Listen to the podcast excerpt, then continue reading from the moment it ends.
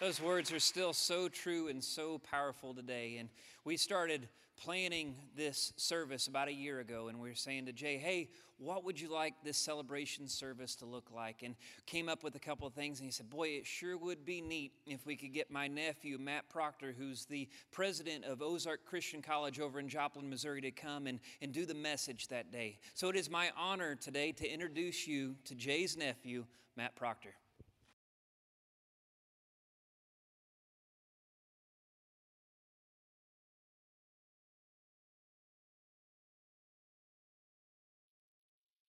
Well, good morning. I am honored to be with you here at First Christian in Jacksonville. And as was mentioned, uh, Jay Cook is my uncle. And so I am especially honored uh, to be here today to celebrate him and especially to honor Jesus Christ. So if you have your Bibles, would you go ahead and grab them? We want to jump right in today. Uh, open them up to 2 Timothy chapter 2. 2 Timothy chapter 2. The title for this morning's message is Passing the Baton. Passing the Baton. We want to look at that uh, text in just a moment. Let me begin with a quote Andy Stanley said, Your greatest contribution to the kingdom of God may not be something you do, but someone you raise. Can I say that again? Your greatest contribution to the kingdom of God may not be something you do, but someone you raise. Now, when I was in high school, I, I ran track. I was the third leg of the 4 by 800 meter relay. And my coach used to say to us, boys, races are won and lost at the passing of the baton. I knew that no matter how hard I had run my leg of the race, my job was not complete until I had passed that baton to the next runner. There is no success without a successor. Now, that's true in track, that's also true in life. Somebody put it this way uh, the legacy of each generation is the leadership of the next. No matter how impressive your accomplishments may be, your legacy is not complete until you have raised up those in the next generation who will carry on your work after you are gone. And so, whether it's at work, whether it's in your family, or whether it's right here in church, your job is to pass the baton. Now, nobody understood that better than the Apostle Paul. You got your Bibles open there to 2 Timothy chapter 2. Paul, of course, had done many great things for God, but Paul knew that his job, his ministry, was not complete until he had raised up that next generation of kingdom workers. And Timothy is the young man in whom he had invested himself the most. For about 15 years, he had taken Timothy under his wing, poured himself into this young man, taught him, mentored him. And now, in 2 Timothy, Timothy is a preacher in the city of Ephesus. But he's in a very tough ministry. It's a hard church. Number one, there, there are persecutors outside of the church. That's strike one. Strike two, there are critics inside the church. And strike three, well, Timothy is young. He's very inexperienced. I had a Bible college professor one time who said this He said, To succeed in ministry, you really only need two things you need gray hair and hemorrhoids. He said, The gray hair will make you look distinguished, and the hemorrhoids will make you look concerned. I don't know about the hemorrhoids, but Timothy didn't have the gray hair. He did not look distinguished. And so the folks there in the church at Ephesus, they were looking down on him. Paul will say to him in 1 Timothy chapter 4, don't let anyone look down on you because you are young. But he had to write that because they were looking down on him because he was young. And they were dismissing this kid, not giving him any respect. Who is this, you know, young man wet behind the ears? And Timothy was discouraged. He was feeling like quitting. And so Paul picks up his pen and he writes him this letter of Second Timothy. Now, Paul writes to him from prison. Now, you might think, yeah, so Paul was like always in prison. And you would be correct. Paul is what we call a repeat offender, always getting thrown in jail for preaching the gospel. But this time is different because this time Paul is seated on death row. In just a few short weeks, he will be executed. Second Timothy, last letter that we have from the hand of Paul. And Paul writes to Timothy and he tells him, I'm, I'm about to die. In 2 Timothy 4, he says, My life is being poured out like a drink offering, and the time has come for my departure. I, I have fought the good fight, I have finished the race, I have kept the faith. And Paul knows that races are won and lost at the passing of the baton. And this letter of 2 Timothy marks the moment of exchange. Paul's message through this whole letter is this Timothy, carry on my ministry. Timothy, take the baton, hold on tight, run hard, don't quit. Joshua followed Moses, Elisha followed Elijah. Now, Timothy, you've, you've got to follow me. Carry on my ministry, take the baton. And now I want you to hear what Paul says next to Timothy. If you got your Bibles open there, 2 Timothy chapter 2, in verse 2, Paul writes to him these words. He says, And the things you have heard me say in the presence of many witnesses, and trust to reliable people who will also be qualified to teach others. Now, you hear what Paul is saying there, right? He's saying, Timothy, I have passed the baton to you. Now, you pass the baton to others who will in turn be qualified to pass the baton to yet others someday. Let the kingdom relay continue. Let the chain of ministry be unbroken. The legacy of each generation is the leadership of the next. Pass the baton. Now, you here at First Christian Church in Jacksonville, you are in a passing the baton season. And as you transition from one preacher to another, I want to look at this letter of 2 Timothy very briefly with you this morning because I think this letter of 2 Timothy will put three items on your to do list as a church. Three items. Here's, here's the first thing that I think you're called to do celebrate the old runner.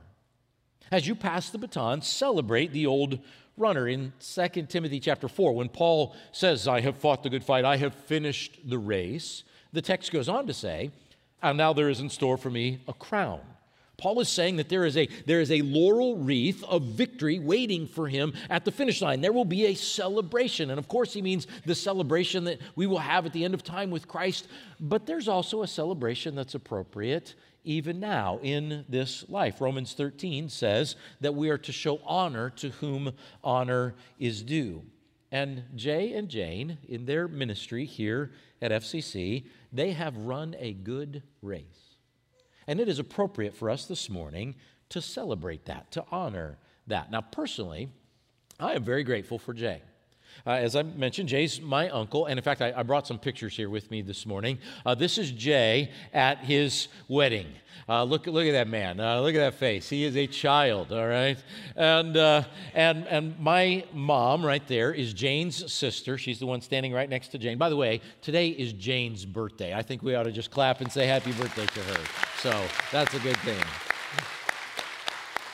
And, uh, and so I've grown, I was four years old when they got married. I've grown up knowing Jay all my life. Now, my dad is, I'm a preacher, but my dad is not a preacher. And, and Jay, in fact, is the only preacher in my extended family. And so for years, Jay has been my model. He was my model of what a minister looked like. And as you can see in this next picture, I always grew up thinking that a minister should be solemn and reverent, uh, dignified and serious. Now, you know that those are not words people use of Jay. Everybody has a crazy uncle. Mine was Jay, all right? He was nuts and I loved it. Jay loved to laugh, he loved to tease, he loved to joke. I can still remember I brought another picture. This uh, picture was uh, taken when I was 13 years old, and I was at church camp.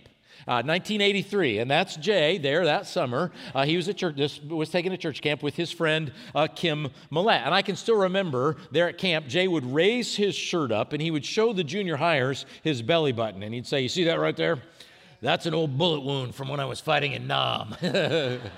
And that's my Uncle Jay right there. Now, now, I have a theory, and my theory is this I think Jay always secretly wanted to be a hero. Now, maybe, maybe sometimes it was a war hero, uh, or maybe sometimes it was a sports hero. Next picture, he's always loved uh, basketball. Maybe, maybe instead of a sports hero, it's a guitar hero. He's always loved music, a musical hero. Or how about this one? Next picture, maybe he wanted to be a TV hero because look at that mustache. Can you say Magnum PI? Don't tell me that's on accident. He did that on purpose. He wanted to be Magnum, all right?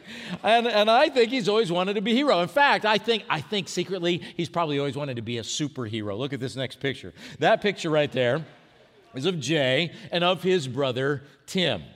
Now, I heard a story once, and, and I don't know if it's true, and if it's not, I don't want to know, but here's the story that I heard. Uh, when Jay and his friend Kim Millette were in college together down at Central in Moberly, uh, they lived in the dorms together, and they're, they're both big guys. If you know his friend Kim Millette, Kim is six foot eight inches tall, and Jay was uh, six foot four inches tall until he got old and started shrinking. And, uh, and and Kim and Jay, this is what I heard. They're in the guys' dorm at college. They would strap on masks, they would tie sheets around their neck for capes, they would strip down to their underwear, they would put lighter fluid on their hands, and then they would light it up. And they would run down the hallway, capes flowing out behind them with their hands on fire, pretending to be superheroes. Now, if the bad guy Thanos ever comes back to destroy our galaxy, I want those guys on my side. I don't know about the fiery hands, but Kim and Jay in their tidy whities scare any bad guy. I am right about that. You know I'm right. All right?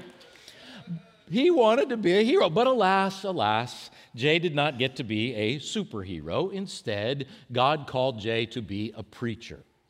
Now, you know that in our culture, preachers are not viewed as heroes. Uh, preaching, in fact, is usually not a thing that's celebrated. Preaching is a thing that is mocked. I mean, you've heard jokes about preaching. I've heard jokes about preaching. I will tell you a joke about preaching. You've heard the one about the preacher, the elder, and the deacon who went deer hunting. They're out in the woods together. Huge buck crosses the clearing. Preacher and the elder both raise their rifles at the exact same time. They fire simultaneously. The buck goes down, but they don't know which one of them shot the deer. Well, Deacon hops up and he says, Wait right here, men, I'll go check it out. I'll tell you who shot the deer. He runs across the clearing, examines the buck, stands back up, hollers back, It's, it's the preacher's buck. The preacher shot the deer. The elder says, Well, well how, how do you know? How can you tell? And the deacon says, Well, I, I can see right here the, the bullet went in one ear and right out the other. And that's how our culture views preaching, all right? In one ear, out the other. Preaching's a punchline, preaching's a joke. Preaching doesn't make any real difference in the real world, and preachers certainly are not heroes. But the Bible paints a different picture. 1 Corinthians chapter 1 verse 21 Paul says this, in his wisdom God chose the foolishness of preaching to save those who believe. Did, did you catch that? God chose preaching to save the world. In fact, Paul says to Timothy in 1 Timothy chapter 4, devote yourself to preaching and teaching, for if you do, you will save both yourself and your hearers. What? I, I, thought only Jesus could save people. Of course, only Jesus could save people. But what Paul says is this He says that, that a preacher when he stands up and he opens up his Bible, even though he may not be wearing a cape, he actually gets to save other human beings because this book right here, it has supernatural power. Can I tell you when I'm reminded of this the most? It's, it's when I'm preaching a bad sermon. Now, I'm sure this never happened to Jay in 36 years, but sometimes when I'm preaching on a Sunday morning, I can just tell, hey, it's not working today. I am not connecting. And I, had a friend in Bible college one Sunday. He went out to this little bitty church to go fill the pulpit, and, and he could tell that morning pretty quick, boy, this sermon is a clunker. It was just kind of a belly flop right off the, the end of the stage. And, and, and, you know, he knew it was bad, they knew it was bad, but church people are super nice. And so afterwards in the lobby, he's shaking everybody's hands as they're leaving, and, and they're saying, Oh, nice job, nice job, nice sermon, nice job. One lady said, Nice try. I have preached my share of nice try sermons, all right? And on those Sundays when I can tell this, this one's just not going very well, I just kind of want to get done as quick as I can and go home and I'll just try again next week. It's a little embarrassing. But God, in His great celestial sense of humor, will often give me my best response to my worst sermons just to kind of remind me that it's not about me, you know? And, and so I, I preached a sermon that I, I, knew wasn't very good, and we're singing the invitation song, and we're just doing one verse because I want to get out of there as quick as I can. But lo and behold, folks are, folks are walking down the aisle. People are making decisions for Christ. Here's, here's some lady, and she's shaking my hand, and she's saying, Oh, you, you have no idea how that touched me. And I'm thinking, You're right. I have no idea how that touched you. And, and, yet, and yet, if I'm honest, I do know how that touched her. Because as ineffective as my words may have been, God's word is still divinely powerful. Isaiah chapter 55, God says this He says, My word, which goes out from my mouth, will not return to me empty, but it will accomplish the purpose for which I sent it. Hebrews chapter 4, verse 12 says, The word of God is living and active, sharper than any double edged sword, even to the dividing of soul and spirit, joint and marrow. It judges the thoughts and attitudes of our heart. This book is divinely powerful. And I tell, I teach preaching classes at the Bible College, and I tell my preaching guys that the pulpit, the pulpit might be the most powerful place on the planet. And when they stand up on a Sunday and, they, they open up their Bible, Oh, physical eyes, they may just see some guy getting ready to talk for 30 minutes on a sleepy Sunday morning, but, but spiritual eyes, they see something else.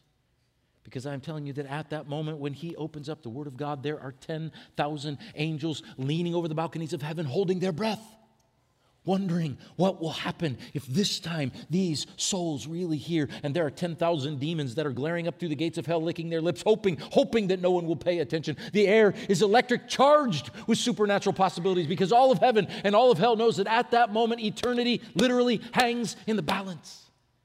And I've been preaching for 30 years and I can tell you that after 30 years I have seen people who have given the rest of their lives to Jesus Christ because they heard a sermon. I have seen people who chose not to commit suicide after all because they heard a sermon. I've seen people give their marriage one last try. People give up lucrative careers to go be missionaries. People break off ungodly relationships or become foster parents or give money or share Christ with a friend or, or repent of sin, all because they heard a sermon. I, I have seen people find hope in the midst of grief, comfort in the midst of pain, grace in the midst of guilt, guidance in the midst of confusion, and power in the midst of weakness, all because in in the fumbling, bumbling, stumbling words of a preacher, they heard the word of God.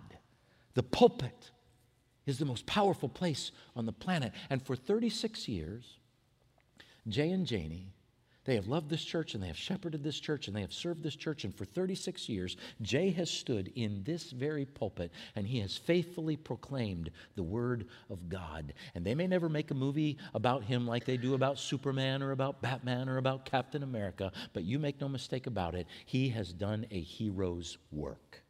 And this morning, we say thank you. Well done, good and faithful servant.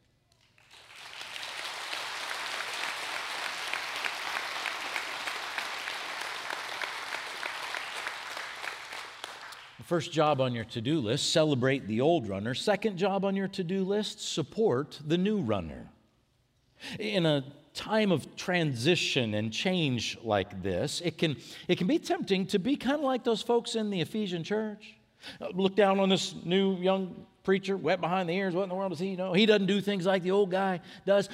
That's one of the reasons that Paul wrote this letter of Second Timothy. He knew that not only would Timothy read this letter, but that the letter would be read in front of the entire church there at Ephesus. And Paul knew that his job was to be the old guy who tells the other guys that the new guy is a good guy. And so when Paul writes this letter and it's read in front of the church, what's the very first few verses say? 2 Timothy 1 2, he calls Timothy my beloved son. And the church hears that and they get the message. Paul supports this new guy. We better support the new guy too. And Jay has done that for Shane. Jay has passed that baton to Shane, and now it's your job to support the new runner. Will you be his encourager? I can tell you, as a young preacher, that makes all the difference. I took my first full time ministry when I graduated from Bible college, 23 years old. I went to go be the preacher of a little bitty church down in southern Illinois, down in Carbondale, Illinois. And never forget the very first day there at this ministry. I was in my office and I was unpacking my books, putting my uh, books up on the shelf when into my office walked John Lamb. Now, John Lamb was a deacon there in the church. He had been the chairman of the search committee, the pulpit committee that had called me to be the preacher. He was coming to, to check on the new preacher. And, and what you need to know is that John Lamb was a man's man. John Lamb was, was this great big guy. He's a college athlete. He played college ball, and, uh, and he, you know, he's tall. He had this uh, flat top, this crew cut, and he wore cowboy boots and a belt buckle, and he drove a pickup truck with a gun rack, and he raised hunting dogs. Man's man, okay? And, uh, and John Lamb came in, and, and he said, uh, he said, hey, he said, I'm glad you're here. He said, if you need anything, you call me. He says, because you and me now, we're blood brothers. Now, this is Southern Illinois, mind you. And I'm thinking, you're not going to make me cut our fingers and do that thing, are we? And he didn't, but he just said, You need anything, you call me. I said, okay, all right, I will. And I had absolutely no intention of calling him because I was 23 years old. I was young, I was strong, I was full of energy. I was sold out to Jesus, got a brand new Bible college degree. I'm going to do this thing. And it was a small church, and in a small church, you can kind of do it all. And so I tried to do that ministry all on my own. I mean, I'm the one that cut the grass. I folded the, the, the bulletins. I prepared the communion. I made all the calls to all the shut ins. I wrote the sermons. And, and I, I just did just about everything. I remember one particular Saturday, it was about six months into that ministry. And I drove uh, the church van into the parking lot of our church at about 11 o'clock at night. I'd taken a big group of guys to a men's conference all day that day. And, and I was driving the van back, and we pulled in about 11, and everybody piles out, goes, gets in their car. I'm waving them goodbye. We'll see you in the morning, see you in the morning. And I did not go get in my car and drive home. I went back into the church building. Here's my confession I didn't have my sermon done for the next morning. Too busy trying to do everything else, you know. And so I went into the church building, but before I went to my office to type the sermon, I came into the sanctuary and I went and turned the faucet on in the baptistry. Our baptistry had a slow leak, so we didn't keep it filled up. We just fill it when we knew a baptism was coming. I knew we had one the next morning. And so I went into the into the uh, sanctuary, turned the faucet on, get that baptistry start filling, and I went back to my office to go type on this sermon. Well, I I uh, you know began to type and work on the sermon. Pretty soon it started coming together and, and you know things started working and, and, and the sermon sermon was flowing, and the sermon wasn't the only thing that's flowing. Two and a half hours later, okay, it's about 1.30 in the morning, I hit print on the sermon, and that's when I suddenly remember, oh no, the baptistry. Well, I run out of my office, stepped into the linoleum hallway right outside of our sanctuary, splash. There's standing water out there. This is not good. I, I, walk in, I run in the door of our sanctuary. I had overflowed the baptistry. We had a little sanctuary. I had flooded the entire sanctuary, standing water in there.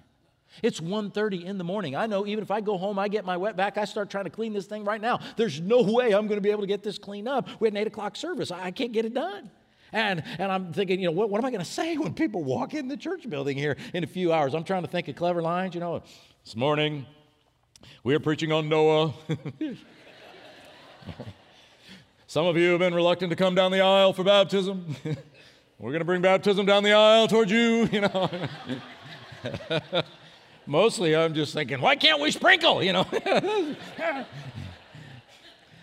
and I mean, I, I, I didn't know what I did the only thing that I could think of to do. I walked back into my office 1.30 in the morning. I pick up the phone and I dialed John Lamb's number. And when he picked up, I said, hey, blood brother. John Lamb lived 21 minutes south of the church. 22 minutes after I called him, he came rolling in to the parking lot in his truck with his wet vac in the back, and a bunch of other deacons came rolling into the parking lot. And those guys were great. They came in. We just got to work and started cleaning up, and you know they didn't make fun of me very much, and and. Uh, after, after a couple of hours, uh, you know, we got it about as clean as we were going to get it, got some fans on it, get it to dry, and, and decided everybody better go home, catch a couple hours sleep before church. It's 4 o'clock something in the morning. And, and uh, I'm waving goodbye, waving goodbye, thanks, thanks. And, and John Lamb was the last one to leave. And John Lamb came over, he put his arm around me, and uh, he said, he said, hey, he said, I'm glad you called me. He said, you need to call me more often. he said, You need to let me do what I can do so that you can do what you can do. Now, as a young preacher, I needed to hear that. That's the way the church is supposed to work. Now, your new young preacher, Shane, is a lot smarter than I am, and I'm pretty sure he's not going to be overflowing any baptistries. But you listen, he's young and ministry is hard. And this, this job is big. Like your job as a church is to reach this city, the world for Jesus. And he can't do that on his own. He needs you to do what you can do so that he can do what he can do. So will you support him? Pray for him. Speak words of encouragement and appreciation to him. Give him grace when he makes mistakes. Jump in, serve alongside of him, follow his leadership, love his family, Elizabeth and his kids. Listen to me, every preacher needs a John lamb. You be his blood sister, you be his blood brother. Support the new runner. That's the second thing on your to do list. Here's the last seek the next runner. Seek the next runner. In our text, 2 Timothy 2 2, you remember? Uh, the old runner, Paul, has passed the baton to the new runner, Timothy, but then what does he say to do? He says, Timothy, start looking for the next runner. Start looking for reliable people that you can entrust that ministry leadership to. Timothy, you're going to carry on my ministry. but who will carry on yours someday? Jay has passed the baton to Shane. He'll carry on Jay's ministry, but who's going to carry on Shane's ministry someday? Your greatest contribution to the kingdom of God may not be something you do, but someone you raise. Church, your job is to raise the next generation of ministers. The next generation of preachers and youth ministers and children's ministers and, and missionaries. Jay passed the baton to Shane, but church, who are you passing the baton to? Which young people are you raising up to be those next vocational Christian leaders? Are you keeping your eyes open for young people with that kind of potential? Are you planting ideas in their head that maybe God will be calling them? Will you seek the next runner? One last story, and I'm done. A few years ago, I had a friend named Chris Duncan who came to the Bible college where I serve, and he preached in chapel. And he told a story in his chapel sermon that I will never forget. Uh, my friend Chris was on staff at a church there in Las Vegas, and he told about a man named Mike that he had baptized just the week before. And I'm actually going to call this man Mike, I'm going to call him Mike the homeless guy because Mike was homeless living there on the streets of Las Vegas. But Chris, in his chapel sermon, told us about a lady in his congregation. I'm going to call her the Las Vegas Sandwich Lady because her ministry was to go out onto the streets of Las Vegas and to hand out sandwiches to the homeless. She met Mike. Mike began to come every week to get the sandwiches. They built a relationship. She started praying for Mike, and eventually she was able to lead this 50 year old homeless man to Christ. And my friend Chris got to baptize him. As I sat there listening to him tell the story in his sermon, I thought, wow, that's a, that's a great story. And then all of a sudden, it hit me like a lightning bolt out of the blue. I, I knew the rest of the story.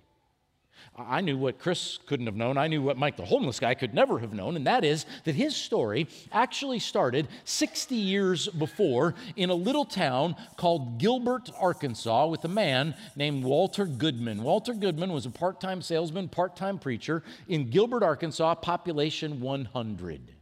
And there was a, a, young man there in Gilbert, Arkansas, named Roy Wheeler. He was a high schooler, he was an all star basketball player. Roy Wheeler was dating Walter Goodman's daughter, and through the witness of the Goodman family, Roy Wheeler decided to give his life to Jesus Christ, was baptized. And after Roy graduated from high school, Walter Goodman sat down with Roy Wheeler and he said, Roy, what are you going to do with your life? Roy said, I, I don't know. And, and Walter Goodman said this He said, Well, I'll tell you what I think you ought to do. He said, I think you ought to go to Ozark Christian College. I think you ought to play basketball for him, and who knows, maybe, maybe God will make you a preacher. And Roy Wheeler said, Okay. And so in August of 1950, Roy Wheeler enrolled as a student at Ozark Christian College. A few months into his freshman year, uh, Roy Wheeler walked into the president's office there at the Bible College, President Edwin Strong, and he said, President Strong, I want you to help me find a preaching ministry. President Strong said, Oh, Roy, I'm, I'm really glad you want to preach, but I'm, I'm not sure you're ready for that. You're just a freshman, only been here a little bit. And besides, I've, I've been watching you these past few months, and it seems to me like, like maybe the only two things you're interested in is basketball and girls. And Roy Wheeler said, Oh, no, sir, you're, you're wrong. I'm interested in girls and then basketball. and President Strong laughed, and, and he took, he took Roy Wheeler under his wing and began to mentor him. And sure enough, he did help Roy Wheeler get a preaching ministry. And when Roy Wheeler graduated from Ozark, he took a preaching ministry at a little church down in Paramount, uh, down in Amarillo, Texas. It's called Paramount Terrace Christian Church. And this little church there in Amarillo, about 120 folks, Roy Wheeler, as he was getting ready to start, said, President Strong, what, what should I preach when I get there? And he said, Well, you just preach the Bible. and Tell them that Jesus loves all kinds of people. Roy Wheeler went down there and he preached that. And today, that church in Amarillo runs over 7,000 people. Now, in the 1980s, there was a young man that walked in the doors of that church, Paramount Terrace Christian Church. And, and this young man, a high schooler, his name was Jud Wilhite. Now, Jud Wilhite was addicted to alcohol, he was addicted to drugs. His life was falling apart. He had hit rock bottom. But when he walked in the doors of, of that church, he was met by some folks there who had heard for a long time that Jesus loves all kinds of people. And so they just welcomed this stoner kid in. They embraced him and they loved on him and they began to answer his questions and help him pick up the pieces of his life. In fact, in fact, Roy Wheeler took Jud Wilhite under his wing and, and, and said, You know what, Jud, I think, I think maybe God wants you to be a preacher. And today, Jud Wilhite is the preacher of Central Christian Church in Las Vegas. That church runs over 20,000 people now because Jud's been preaching for a long time that Jesus loves all kinds of people. Now, now Jud's a friend of mine. I've known him for, for quite a while. And Jud one time told me about a fella in his church named Cody. I'm actually going to call him Cody the fisherman because Cody was a professional fisherman until his life got grabbed by a crack addiction, and eventually he sold his fishing boat. He eventually sold his house to pay for the drugs. And Cody ended up homeless on the streets of Las Vegas. He was actually living in a field right across the street from Central Christian Church there in Vegas. At one point, Cody had gone three months without a bath. He would later say that he smelled so bad, even the other homeless guys didn't want to hang around him. Now, Cody said that he had heard that church across the street there, they'd give hot food and a hot shower to anybody that walked in and asked for it. He didn't want anything to do with God, really, but, but he knew he needed a shower. And so one Sunday morning, Cody walked in the doors of Central Christian Church, and he was met there in the lobby of the church that morning by a lady named Michelle. Now, we're going to call her Michelle the soccer mom because she was just an ordinary soccer mom, a, a volunteer greeter in the lobby that day. And when she saw Cody walk in the door, she instantly knew he was homeless dirty clothes, dirty face, gaunt face, long beard, and she could smell him even across the lobby. But she'd heard a lot of sermons about how Jesus loves all kinds of people. So she went right up to him. First words out of her mouth, she said, You look like you need a hug. He was taken aback. He said, Oh, lady, you don't want to hug me. I don't smell very good. She said, Jesus loves you, and so do I. And she wrapped him up in a great big hug. Cody would later say that was the moment when God began to soften his heart. Two weeks later, Cody was baptized into Christ. Now, fast forward four years. Cody is now married. Cody is clean and sober. Cody has a job. He's serving there at the church when he hears one night on the news that the mayor of Las Vegas has just instituted a citywide policy. It is now illegal to feed the homeless on the streets of Las Vegas. Vegas was once voted as the meanest city in America to the homeless, and it was now a citywide law that you could not hand out food to homeless folks in any public place in the city. And Cody thought, that's not right. Jesus loves all kinds of people, and he decided to challenge the mayor in court. And so the mayor himself, of course, was, was a lawyer. And on the day of the proceedings, the, the mayor and his entire legal team with their power suits and their power ties and their briefcase are on this side of the courtroom. And on this side of the courtroom is Cody the fisherman and his one lawyer. And you know what the judge said? The judge said, Cody, you're right. This is unconstitutional. And she overturned the policy. And today it is legal to feed the homeless on the streets of Las Vegas because of Cody the fisherman. And all of a sudden, as I sat there in chapel listening to my friend Chris Duncan pre- preach the sermon, it hit me. The reason that he was able to baptize Mike, the homeless guy, was because of the Las Vegas sandwich lady who had started bringing sandwiches for him. And the reason it was legal for her to do that was because of Cody the fisherman, who had become a Christian when he was hugged by Michelle the soccer mom, who had heard so many sermons about how Jesus loves all kinds of people from Jud Wilhite, who had experienced that love at Paramount Terrace Christian Church in Amarillo, Texas, under the ministry of Roy Wheeler, who was a preacher in the first place because a part time salesman, part time preacher in Gilbert, Arkansas 60 years before had sat down and said to Roy Wheeler, You know what, Roy? I think maybe God wants to make you a preacher. Now, I'm sure that Walter Goodman could never have known the ripples of that one conversation, the thousands of lives that would be influenced for Christ when he passed that baton. But I know that Walter Goodman understood this your greatest contribution to the kingdom of God may not be something you do, but someone you raise. J. Allen Cook Jr. was raised in the home of a preacher. And many years ago, J. Allen Cook Sr. handed that baton to that young, skinny guy who eventually became your preacher. And I'm thankful that he did. My hunch is you're thankful that he did.